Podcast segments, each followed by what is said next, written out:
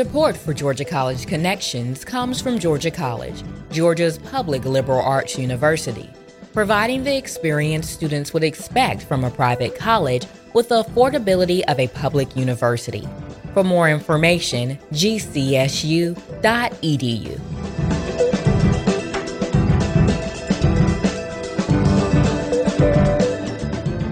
Thank you for tuning in to Georgia College Connections on WRGC 88.3 FM. I'm your host, Daniel McDonald, and today we continue our collaboration with the American Democracy Project at Georgia College to bring their Times Talk conversations to our radio audience. The Times Talk is a weekly current events and ideas symposium that takes place at noon Wednesdays in the Ina Dillard Russell Library on the campus of Georgia College in downtown Milledgeville. These events are free and open to the public, so if this discussion sparks your interest, please consider joining the conversation at noon Wednesdays in the Georgia College Library. Our topic of conversation for this time's talk is community and police relations.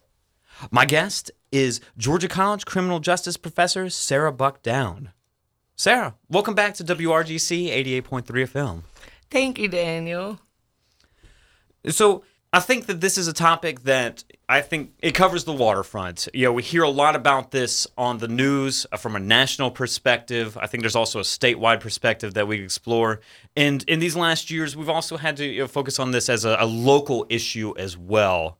And so you presented an article. It was from the New York Times opinion pages, and it was entitled um, "The Political Lies About Police Brutality." You know, it does focus on you know some of the harmful effects of some of the things that we've been seeing in the news uh, recently, and I, I, would say even you know perhaps uh, throughout you and I's adulthood and consciousness, mm-hmm. um, I would say probably starting off with the Rodney King beatings in Los Angeles during the early '90s. Ninety three or ninety four. Mm-hmm. And then I think really coming to a fever pitch in these last years where we've been exposed to more and more citizen gathered documentation of really negative effects uh, with the police. And, you know, I, w- I do want to start there to stay true to the, the articles you're presenting, but I hope that we'll also get to some of the other sides of the paradigm, uh, those that uh, we don't consider newsworthy, but perhaps we should. Right. Uh, to start off with, as we are a media organization could you describe the relationship between law enforcement in the community as presented by the media? Often at night on the nightly programs, you'll see little stories that'll show, look how great your cops are.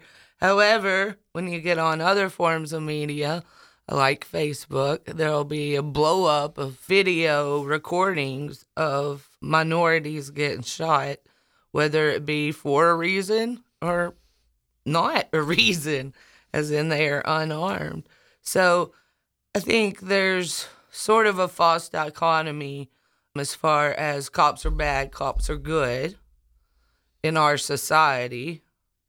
And that also depends on your perception and where you're sitting and your place in the culture, as socioeconomic status, gender, race, sexuality one of the things about police brutality and the media is that some of these videos are played over and over and over and over. So we see it as more of a problem than maybe it is, right? But also at the same time, if you have one of those videos, that's problematic. And if right? you have that interaction then it's extremely, extremely problematic. Yes, yes.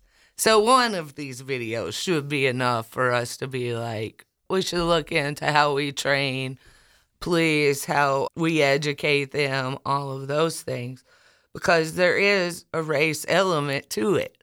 We found this through all kinds of research on New York stop and frisk data. Also, you have two Department of Justice reports of civil rights violations by two police departments. Baltimore Police Department just came out like a couple weeks ago, the DOJ report, and it reported systemic attitudes that included racism. And same with the Ferguson DOJ report. So these things are happening. And of course, within every occupation, there are people that are really good at their job and there are people who are horrible at their job, right? I personally don't like to generalize a whole place based on their one officer that was a horrible, horrible jerk and misused his authority.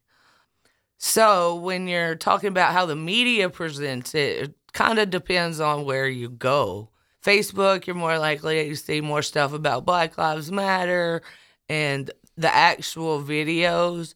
But then you have some national news organizations that'll talk about the issue of police brutality and then present how their police chief perceives it even though it probably hasn't happened in their town. He's speaking from his viewpoint, which means it's probably a little biased. And so we're about out of time in this segment, but I thought, uh, you know, if we could reflect for a minute or so about what is the ideal relationship that we want to have with law enforcement in our communities? One of trust. when I get pulled over and I know I'm speeding, I expect to get a speeding ticket. I don't expect to get anything less or anything more. I expect for my constitutional rights to be not violated. Um, however, my experience is different because I'm a white woman and I trust police because I work with them. So I would hope that to be the standard. And anything less even if you're arresting someone and they ran from you and you want to beat them up, that no, somebody else will stop you if you're an officer. Or, hey, I shouldn't do that. I know he made me mad. I'm going to stop right here. And that's sort of thinking that some people don't have. And so having minimum expectations of being treated decent. Well, we're going to take a short break right now. But if you're just joining us, you're listening to Georgia College Connections on WRGC 88.3 FM. Today, we're talking about the relationships between communities and their law enforcement. My guest is Georgia College criminal justice professor Sara Buck Doude. Stay tuned, and we'll be right back with more Georgia College Connections.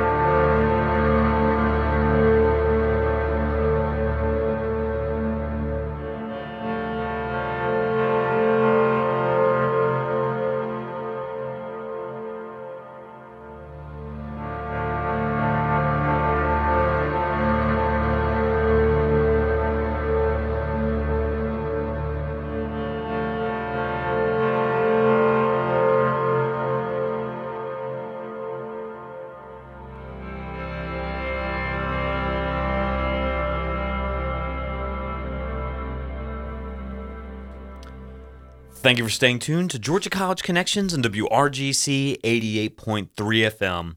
Today, we're continuing our partnership with the American Democracy Project at Georgia College to bring their Times Talk conversations to our radio audience. Our Times Talk topic for the day is community and police relationships. And in the studio with me is Georgia College criminal justice professor Sara Buck Doude. Now, I want to continue our conversation about where we left off um, where you're talking about you know what the expectation might be if your interaction with a law enforcement officer it goes south. Uh, there are extenuating circumstances you decide to run, etc.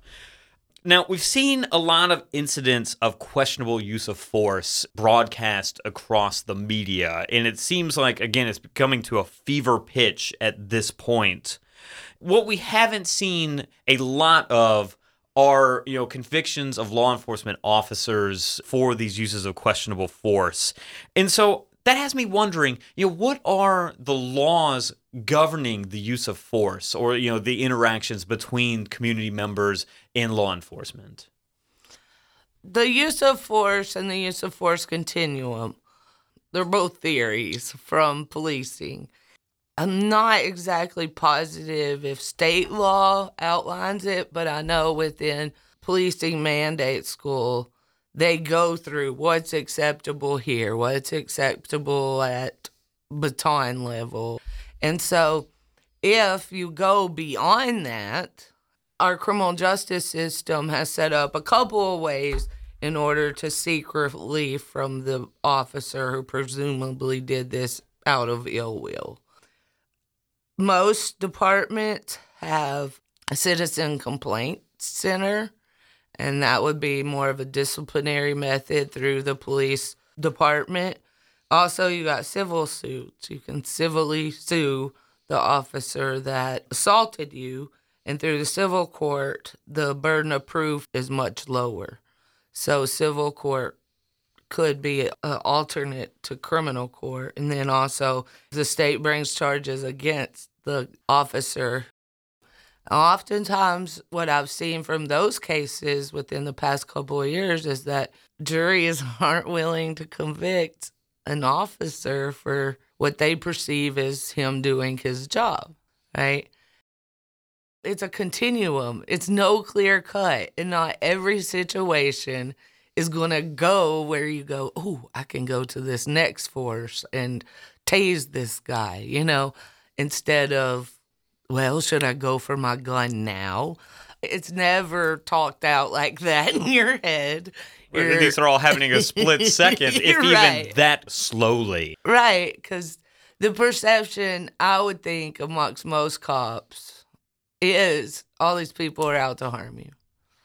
When I teach students who want to be cops, the number one thing they say, the reason why they want to go into law enforcement is to help people. It's to help people. However, when you get out there to help the people, some of them might not want your help. So, this is where things like burnout occur, alcoholism, all types of other social issues just within the police subculture. That's not an easy job, right?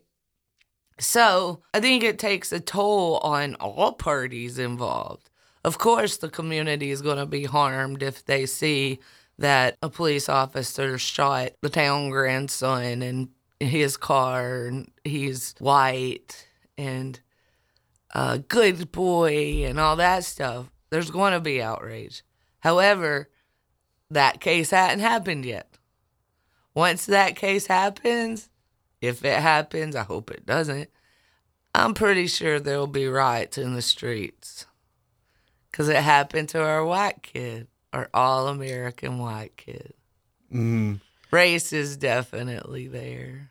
Well, but we've seen that happen in the black community, though. And I think the case of Philando Castile is probably as close of a parallel as we're going to get in this conversation right now, in which, you know, you had a law-abiding citizen, well known within you know his community uh, for working with young people at his job. He was also um, concealed carry permit owner, mm-hmm. and you know was was trying. Now I don't know the specifics of the case. I was not there. You know, I've been exposed to the aftermath the same as everyone else. Mm-hmm. At least, you know, the popular story is that he was trying to alert the officer to the fact that he was a law abiding, Second Amendment supporting citizen, and he gets uh, shot by a police officer who, you know, is probably, as you said, fearful for his life in a community that he is sworn to protect, but that does not always have his back. In a community that really neither you nor I, you know, belong to, is the outrage at this to the point where it should be justified or out of context? I think this outrage amongst Black Lives Matter movement is totally legit. If you know anything about policing history, just go back to the civil rights movement. The police brutality was there, we just don't call it that, right? The dogs that Bull Connor used, those weren't illegal, y'all. They weren't also unmandated within popular public sentiment either. You know, so the legality Right. of it has nothing to do with it. And you know that is the case with the with the laws that we have. Some crimes don't get prosecuted because the community doesn't see them as crimes. Correct. Correct. And I mean, historically, that's huge, especially in southern towns.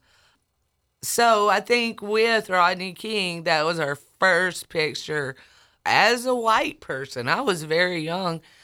That was the my first taste of oh my gosh, this could be the real life of black people in LA. This is what they go through. And they're writing about it. And even then, I saw the justification in rioting. You know, one of the things a police officer is supposed to do is to protect us, right? And when they're the ones beating certain segments of the population, of course, there's going to be a lack of trust there. So, how do you get that trust back and all those things is a whole nother matter. A lot of people would say within the elementary schools, start there with the student resource officers all the way up. Some people would say increase ethics training. Uh, there was a New York Times article out yesterday that New Orleans PD, which has a history, horrible history of abuses, they are training officers to police other officers about behaviors that could become problematic in the future and hopefully catching the behaviors of one another prior to an explosion of anger. Well, we're going to take another short break, but if you're just joining us, I'm talking with Georgia College criminal justice professor Sara Buck Doude. And the topic of this Times Talk conversation is the relationship between the community and law enforcement officers. So stay tuned for more Georgia College Connections.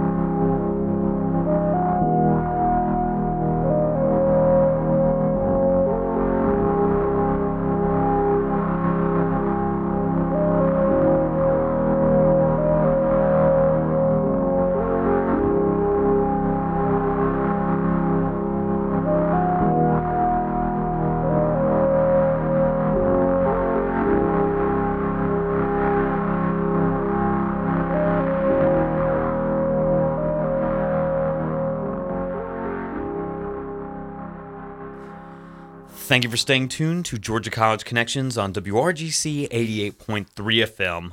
I'm your host, Daniel McDonald, and today we are continuing with our collaboration with the American Democracy Project at Georgia College to bring their Times Talk conversations to our radio audience.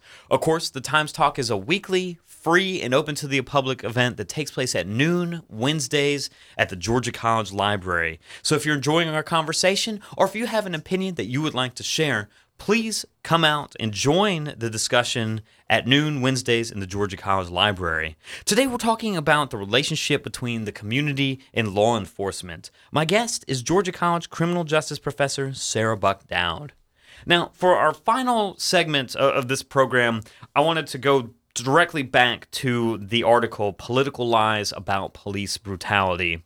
And I want to just kind of quote from the article in which they're talking about a implication made by James Comey, the director of the Federal Bureau of Investigation, in which he was saying that this heightened scrutiny of police behavior, in part because of these viral videos that we've been exposed to, was leading officers to avoid confrontations with suspects, thus contributing to an increase in crime. And I want to quote directly from the article There is no data suggesting such an effect, and certainly Mr. Comey has none. But his suggestion plays into the right wing view that holding the police to constitutional standards endangers the public. And so, uh, my question about this is can there be a proper balance found in which you protect people's constitutional rights as well as ensure public safety. Is that possible? And if not, what is the give and take that we as a society will accept in this regard? This is a debate specifically within the criminal justice system that, that sways, right? There in the 70s, we gave a lot of inmates rights because their rights were being harshly, harshly violated, their constitutional rights. So they got more relief through the courts. So, as far as policing goes, with um, your civil rights over public policy, there is some balance that can be found. We have had the Declaration of Independence and uh, the Constitution for a long, long time, and we've had police officers for a long time. We can figure this out. There has to be a specific way I go to jail that makes other people feel okay, right? Public safety has been achieved. I'm talking about me as the suspect. They haven't abused her, taken away her right. So if you start treating people with their civil rights intact, in the long run, you're going to have less civil suits, less criminal suits. If you obey what our founders told us about rights, I don't see how this is a problem. I don't see how granting someone their civil rights while being arrested right? Or even suspected. Or even suspected harms public safety. Okay? The way I see it is it actually helps public safety because the people who are not being arrested see this situation where I'm arrested correctly and that trend would take off as far as trust goes. And it would lessen a lot of lawsuits. Well, it, another thing that I don't think that we have addressed exactly is it also will keep some people who have perpetrated crimes in jail and they don't get a um, get out of jail free card for bad procedure. Uh, right. Uh, because that's you know one thing that we've also seen in the past is that if you violate someone's civil rights in the act of suspecting someone or arresting someone, you know sometimes that transgression is enough that they go free and they get to commit crime another day. Right. Exactly. And we don't want that to happen. so I really feel like um, when I'm teaching my students who are future police officers, many of them, like I said, they come in and say, I want to help people. And I think that is good. That is great. And we talk about ethics. How do you ethically help someone when you are the enforcement of our state's laws? As we look at training that next generation of police officers. What additional thoughts need to be imbued into that that training, that teaching that goes on in our classrooms here that will help make us better in the future? Uh, well, I think one thing that's really important if you're getting a criminal justice education is that you look at the racial biases in criminal justice. I think it's something you would have to be blind to not see. If you sit down and look at it, we need to look at that and address that. We can see from the 80s on who bore the brunt of the war on crime. How did we even get to this point? Right? What crimes caused this population to be in jail? So you sort of start backwards in the sense that, oh my gosh, we have this huge population of children without fathers because their fathers are in prison. How did the father get in prison? Go all the way back, and you'll find lots of social problems, lots and lots of social problems. And one of the things that police officers do that's not really in their um, you know, job description is go handle social problems between individuals. Another part I try to use with my students is putting them from the perspective that they have all done something wrong. I know this for fact. They have. Um, if they were caught or not, doesn't matter. We've all done something wrong. And I guess this is the lesson of how would you like to have been treated had you been caught for what you had done? Right. And allowing that to inform your, it's almost like a customer satisfaction approach to law enforcement. I can almost hear heads exploding on the other side of the microphone. But that is a trend in policing is the customer satisfaction approach, same in academia. Um, but that's why we have citizen review boards. I mean, people report bad stuff, people report good stuff. The point I feel like I try to get to my students is that you were no different than that person calling you about the domestic assault. That could be your mom, that could be you, right? So let's try to get in there and understand where they're coming from. And how do you do that? Well, I put my students in a, I give them a lot of scenarios and we cover background. And we do try to, to some extent, Monday morning quarterback it. Mm. And so we're about out of time for our conversation today, and I, I want to ask you the the perennial last times talk question, which is, what do you hope that um, their audience members on Wednesday get out of this conversation? I hope the students and people in the room after Times talk realize that police brutality is a wrong in itself.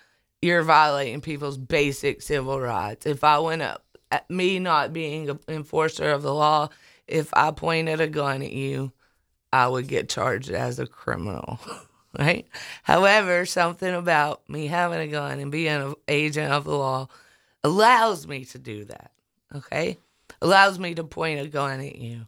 So when you look at it that way, of course you're going to expect better standards from the person. State mandate, he can point a gun at you. I would hope you would want. Um, it's criminal depending on who you are, right? And it impacts different groups of people different ways. My perception of police very different than my friend James, who's in Jackson, Mississippi, right? Who gets pulled over sometimes two times a day, you know? So I know my case is different. However, we can all treat each other more human, even at the risk of public safety. Nobody knows if I'm carrying a cell phone or a gun either, but some reason I'm always trusted.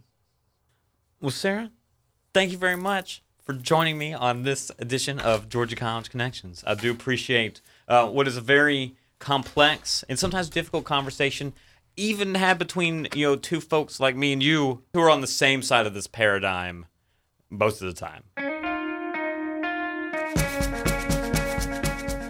You've been listening to Georgia College Connections on WRGC 88.3 FM. This episode was a part of our collaboration with the American Democracy Project at Georgia College to bring their Times Talk conversation to our radio audience. Today, we talked with criminal justice professor Sara Buck Doude about the relationship between communities and the law enforcement officers who are sworn to protect them. I've been your host, Daniel McDonald. I appreciate you spending a portion of your evening with us here on Georgia College Connections, and I look forward to convening with you next time.